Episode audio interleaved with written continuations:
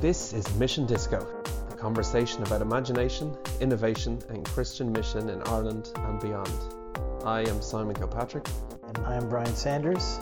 We are your DJs for this conversation.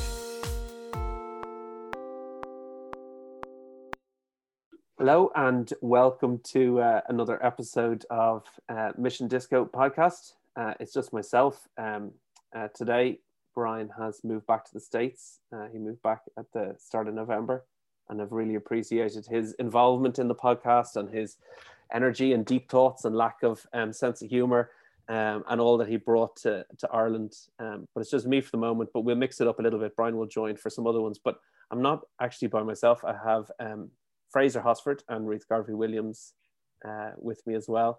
Fraser um, is part of the Praxis Press team. He's also a pastor in uh, Dublin, and he's also a writer uh, as well. It's a new thing to add to the list, and uh, works as an economist part time as well. So he's lots of uh, roles. Uh, Ruth is living in Donegal, is involved in ministry in Donegal, stretching miles and miles around Donegal, it seems. She's also editor, founding editor of Vox magazine, and has also written, written a book um, as part of Praxis Press. And that was one of the things we want to talk about today. Was talk a little bit about what Praxis Press is, and then ask Ruth a little bit about the book um, and what was involved in writing it, some of the things she touched on, etc., and thinking about mission in Ireland. So we start off, uh, Fraser, with you. Could you? I can't remember if we've talked about this before. I know we talked about your book maybe on a podcast two years ago, but I don't know how much we talked about Praxis Press and kind of the vision for that. And could you tell us a little bit about the story about that? What happened? Why it came about, etc.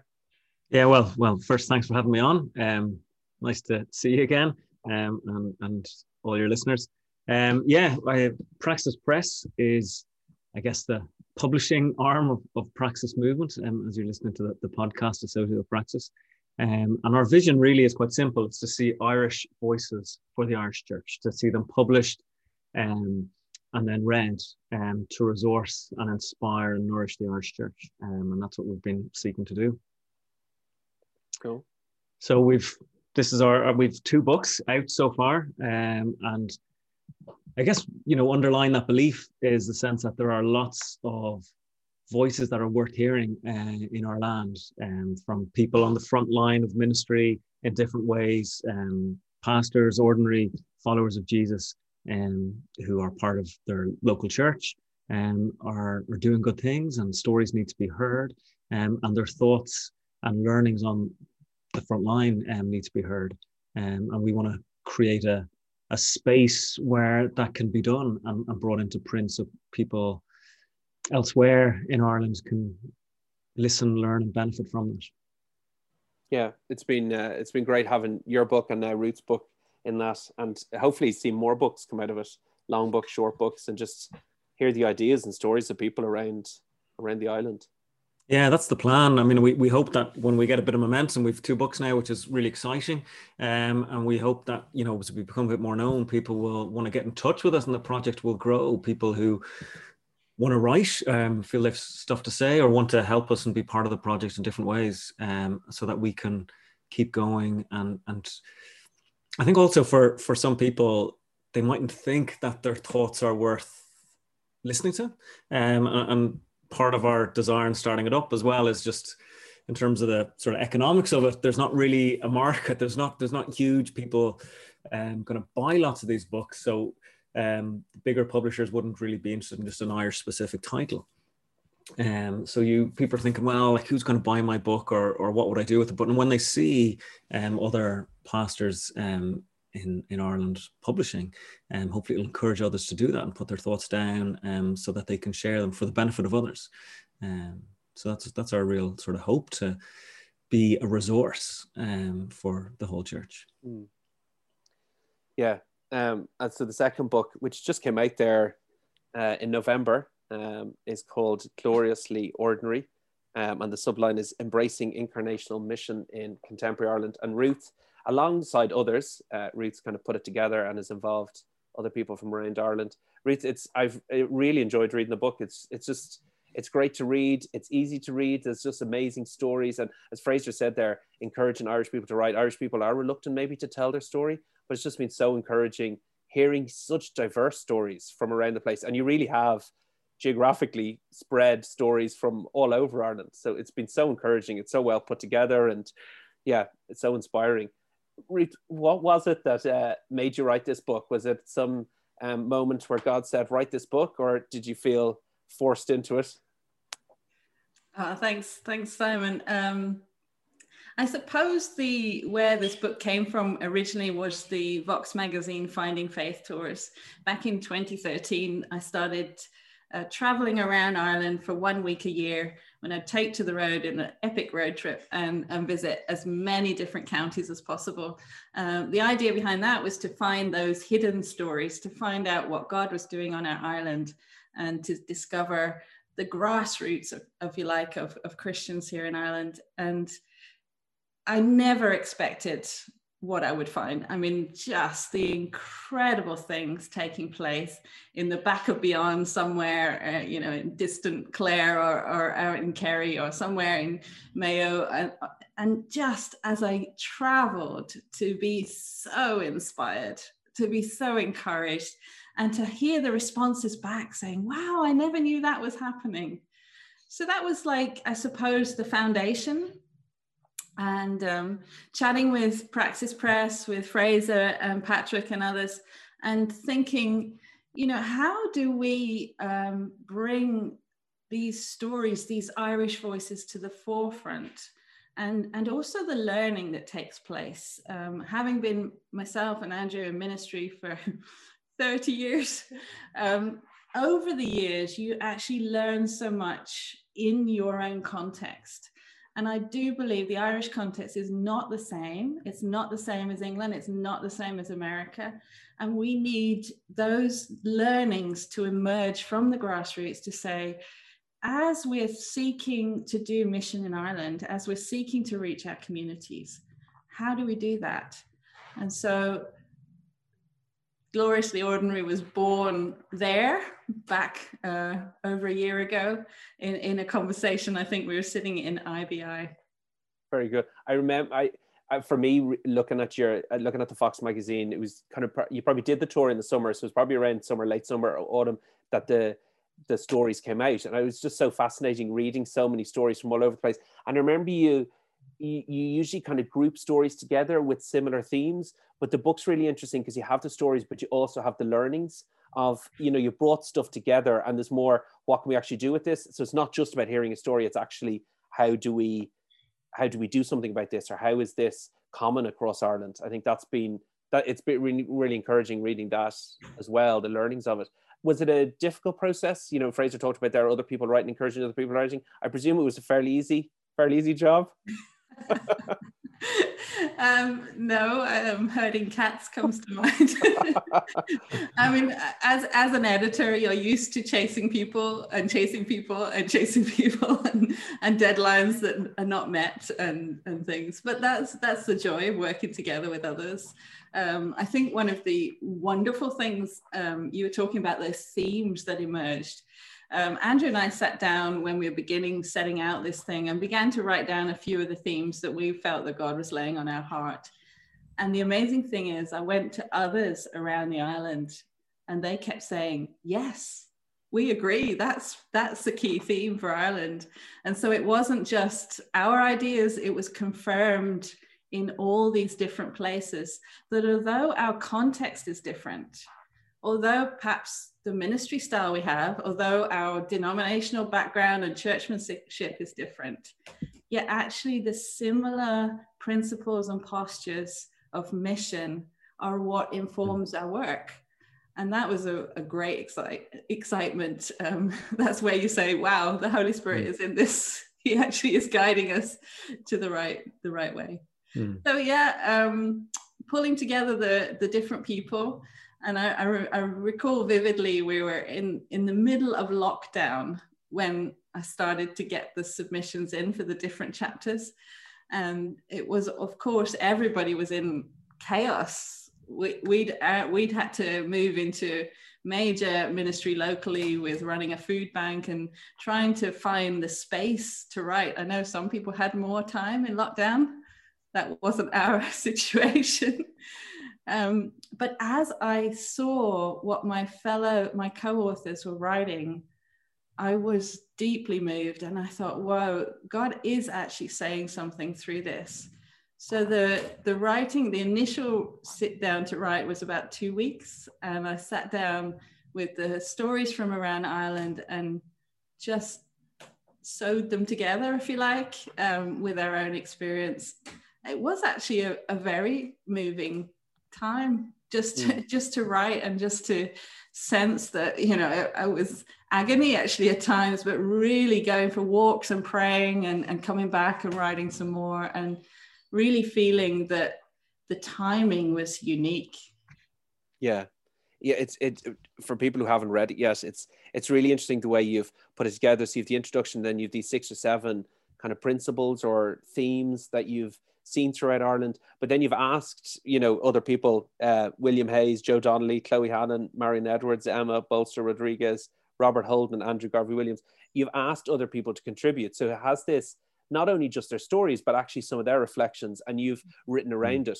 That must have been a difficult enough job adding uh, pulling it all together but it, it works really well there's sections of stories and real life experiences and amazing stories and then you've added to the kind of maybe the, the the bigger writing around it and the kind of theme around it that's what we were trying to do. And um and and i'm glad that that you've you've captured some of that and and enjoyed that. Um i, I think it was only when i came to the conclusion that I really began to see how God was putting it all together, and that was that was very very important for me as as I actually saw that not only were all our themes so perfectly um, embodied in, in the Lord Jesus. Um, but hmm. also, mm.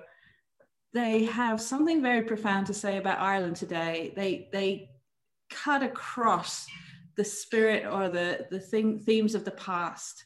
So if you look at, um, if you look at, I, I, I talked about people coming in the opposite spirit. So you look at the, the major things that have shaped our nation and the, the historical issues and the problems. Um, Fraser touched on this in his book, Problems with the Church, sometimes being the instrument of, of abuse and mistreatment of people. And actually saying, as Christians, we should be coming in the opposite spirit to that. We should be coming not as conquerors to oppress and misuse people, but as humble servants to serve and to love and to, as Jesus did, to lay our lives down for our communities. Yeah, there's a really interesting story, Joe Donnelly's story about meeting a, a lady who'd who'd been part of had a maybe a, negative religious um, experience in one of the chapters, and how that coming at things differently and embracing someone differently, how the profound impact that that has had an ongoing relationship. Um, Fraser, it seems that um, you know your first book was shaping or the um, what's it called again? Down with this sort of thing. It was memorable anyway. Very memorable. But down with uh, this sort of thing, you talk a lot about where Ireland's at and some of the experience we've had. It seems like Ruth's book has kind of followed on from that, going, this is how communities and churches and individuals around the island have learned from that experience and, and saying the gospel is still good news for Ireland. Yeah. These are some yeah. of the ways we're doing it. Yeah, no, I think it's really exciting what you said. Uh, there is a sense of God speaking through it. If, you know, she's assembled these crew of you know seven or eight different authors and the same themes are coming through because they are things that they are learning as they're being led by the spirit on the front line um you know all across the island. And so god is speaking to them and not only did could you see that with the six themes emerging but actually the themes flow into each other as well and that sort of opposite spirit that ruth said they're they're all about sort of serving and, and, and sacrifice and, and, and, putting the other first. You know, it's a, it's a Jesus way of doing it. So, um, you know, it does complement the first book. You know, the first book um, talks, you know, sort of maybe analyzing sort of culture and, and, and trying to relate the scriptures and the good news of Jesus to our culture. And, and Ruth's book sort of puts it into practice by looking at, at how what that looks like on the ground and with these stories and um, what people are doing. And and that's really inspiring i find because you you read these stories and it just sort of warms your heart and makes you want to get out there and do it yourself um, which is exactly what we want so Yeah, I think as I was reading, that's exactly how I felt. It felt like you're reading this. It was ordinary people. It wasn't some idea that there was no way you could possibly do. You go, I could do that, or that thing about you know being present. How what does that look like for me? You really felt like you could Yeah. start thinking it through. It wasn't this unattainable idea or this idea that you could never see happen. That was really encouraging. Yeah, I mean that's that's that was really very much on my heart. Um, I, I love I love the title Ordinary. Actually, my daughter gave that to me. I was playing with lots of different titles, and she suggested that, and she said how inspired she is, not by the um, the stories of missionaries who do such amazing things that you think that you could never ever follow in their footsteps, but the honesty of people who are ordinary, who hmm. actually have faults and failings and weaknesses but still find that God works through them. And that was very important for me. I mean, that's me. I, I'm not this super saint, I'm not an amazing person, but I find ways to do ordinary things in my community that somehow God works through. And that's when extraordinary things happen. Yeah. Yeah. No, I, I fully agree. Like, and it's ordinary Irish people. So that's, you know, that's coming back to the Praxis Press vision of why it actually relates and inspires us and, and the local Irish church. So, yeah, it's great. Yeah, and I think there's something about the stories that you don't read the book and go, they're unattainable or they're very special Christians or they're gifted in a particular way. There's not this kind of, oh, who are they to say these things? They are just really ordinary stories of just Mhm. asking simple questions. Like I've just to touch on one or two of the chapters, the one on presence there about um, uh, Marion and uh, Emma in Ballina, just that kind of about presence, about knowing your community, how important it was. She talked about um, um, so much of ministry starts with simply being there. So that was really interesting way she said that being present. She talked about leaving the car at home and walking around and meeting people and hearing people um, and getting involved and alongside people. She talked about getting involved in St. Patrick's Day Parade and the Salmon Festival and those things. It was just a, a real simple kind of, oh yeah, we could do that. Just be present and being around and taking time. But I think the challenge for me and maybe for others is being present takes there's an intentionality about it and there's actually a slowing down and being present isn't only physically being present but also spiritually and mentally being present is a real it was a real challenge for me reading that particular chapter Mhm. um, But it's lovely to be challenged by people's stories rather than by, you know, a command. Yeah, and, and isn't that something we've all learned this year? You know, we've been intentionally locked down into our own community, into our own homes and our own situations, and and suddenly we're not allowed to travel. We're not allowed to go elsewhere. Maybe not not even allowed to to go further than the than five kilometers around our home but that's a wonderful opportunity. I've see, heard so many people complaining about it, but actually, it's miraculous that you get to Yeah. you get to be in your community for a while.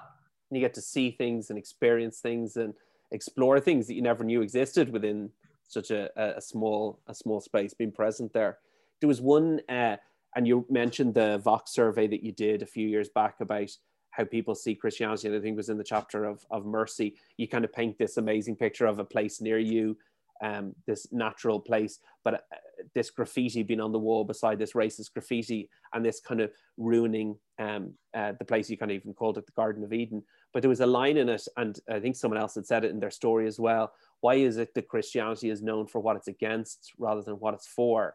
Have you, and and, and Fraser, I suppose you touched on that a little bit in your book as well. The church tends to be known for for what it's against or what it doesn't like rather than what it's for.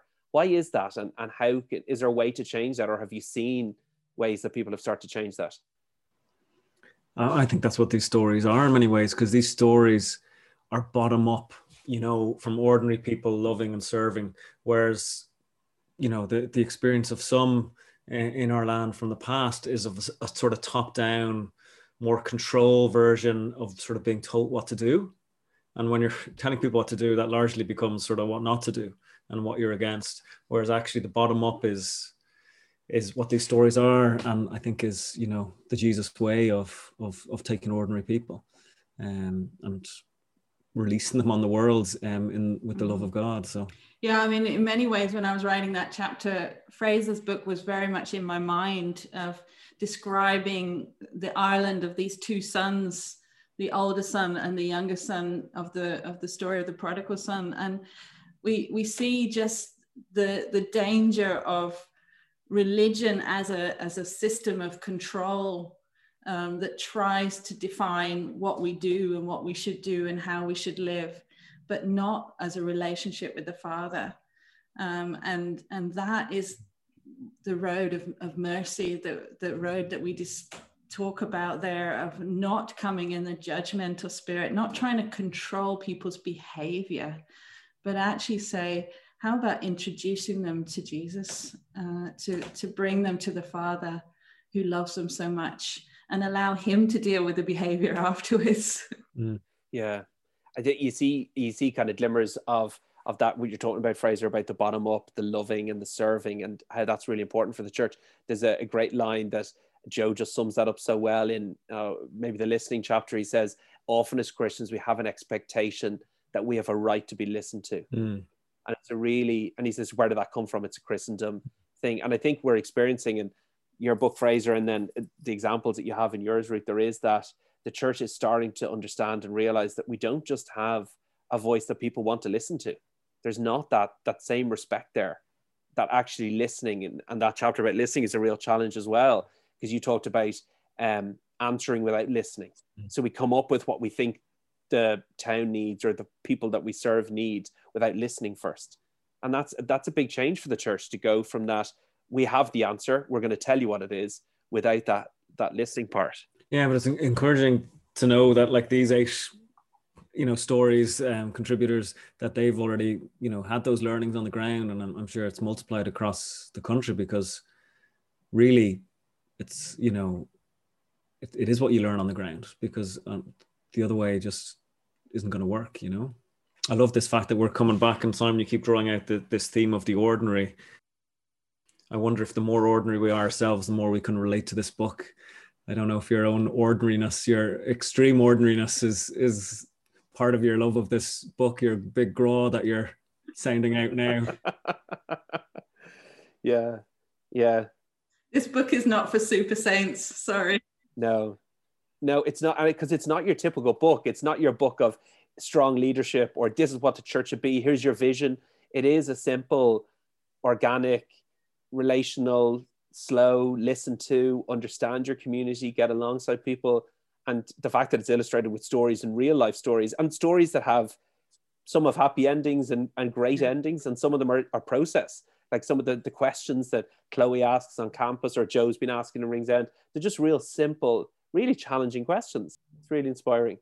So if you're if you're feeling ordinary out there as a listener, this is the book to get. Definitely, but I, I, I having said that, it's not the book that you know historically that you have of church leaders of where's your vision and you're the strong leader. Yeah. I think it's a challenging book for all of us. I don't think it's it's encouraging for the for the ordinary people, the people who don't think they can do anything, but it's a challenge to those who are thinking about what does church look like now and actually i need to think differently and it's a real challenge to our, our systems and the way we do church I mean, especially at the moment, yeah. simon i mean if you think about um, not being able to meet together as church not being able to meet in buildings um, and actually being reduced to a small um, a small radius of your home. This is church in its smallest it's in its in some ways it's weakest but actually i think it's possibly the strongest.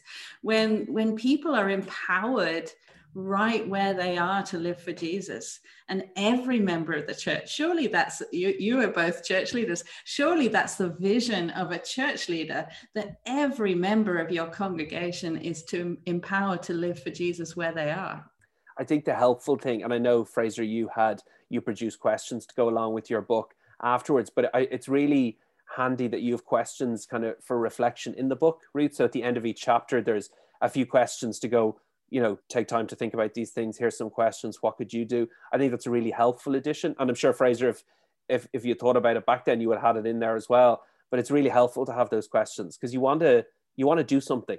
And actually, it could be a really helpful book to do use as a, a small group or as a you know within your church read it together so it's very readable and there's those those questions to then reflect on as well. Mm.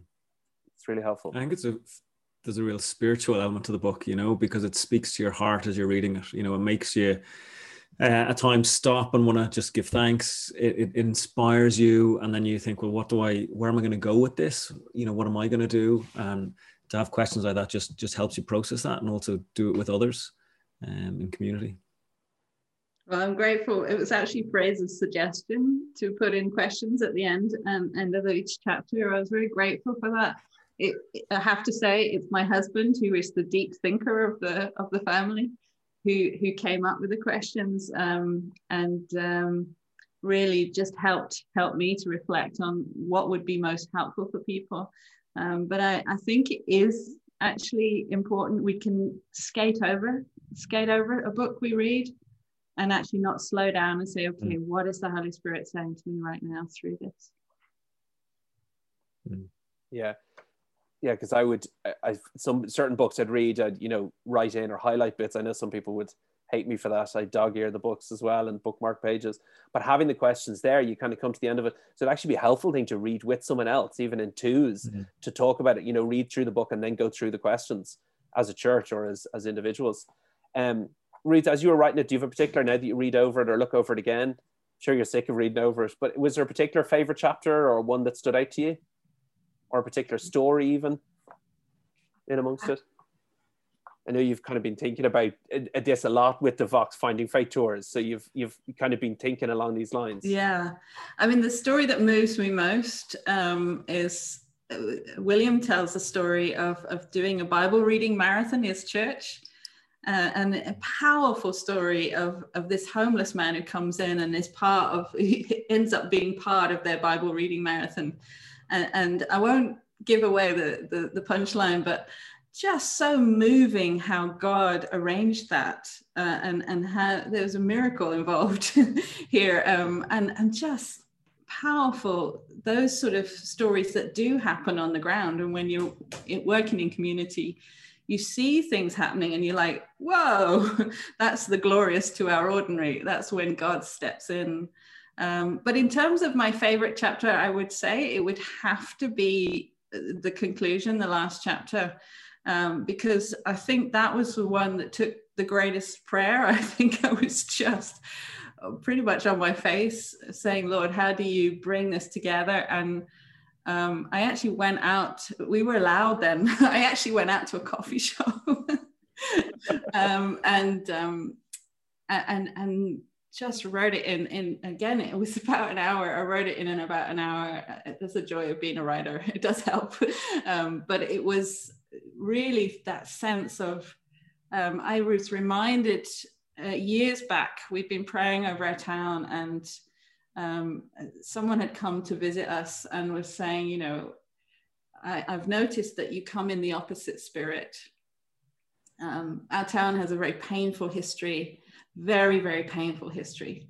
And, and so um, we've, we've sort of evolved in ministry in some ways to come in that opposite spirit, but hadn't really thought about why we were doing it. Uh, and that had started us on the journey of thinking, yes, we need to be intentionally the opposite of the evils that have been done in a community.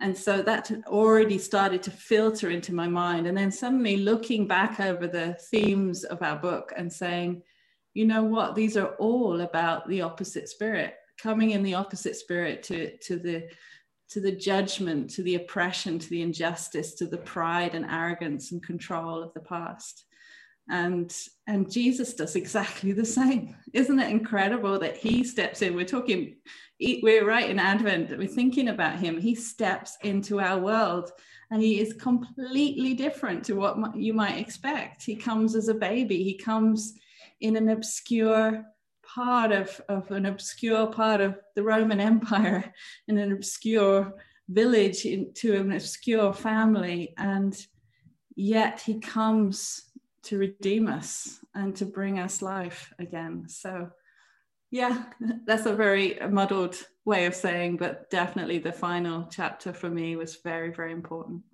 Yeah, yeah, yeah. No, it's it's it's just so well brought together because there's always when you involve lots of other people with lots of different stories and different writing styles and different ways of saying stuff, it's amazing how you've brought it together and and linked it. And it is so readable. I encourage everyone to to read it. I think wherever you're at, whether you need that encouragement to try something in the town or the place you live, or whether you're rethinking what church is and how we do mission in Ireland, I think both books are really good. But but particularly this is just so encouraging. This phrase you said earlier there, it's just your heart's moved by it. It's not a I'm convinced by a good argument. It's a heart move to go, wow, that's an amazing story. Mm. I'm with those. I celebrate with those. Brilliant.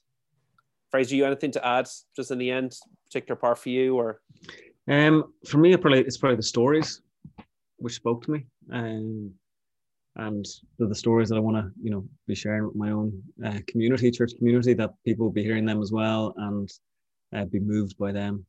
Um, so yeah, and they're you know across the book with you know drawing out the different themes, but it's just the nature of what's actually happening in our own um, country.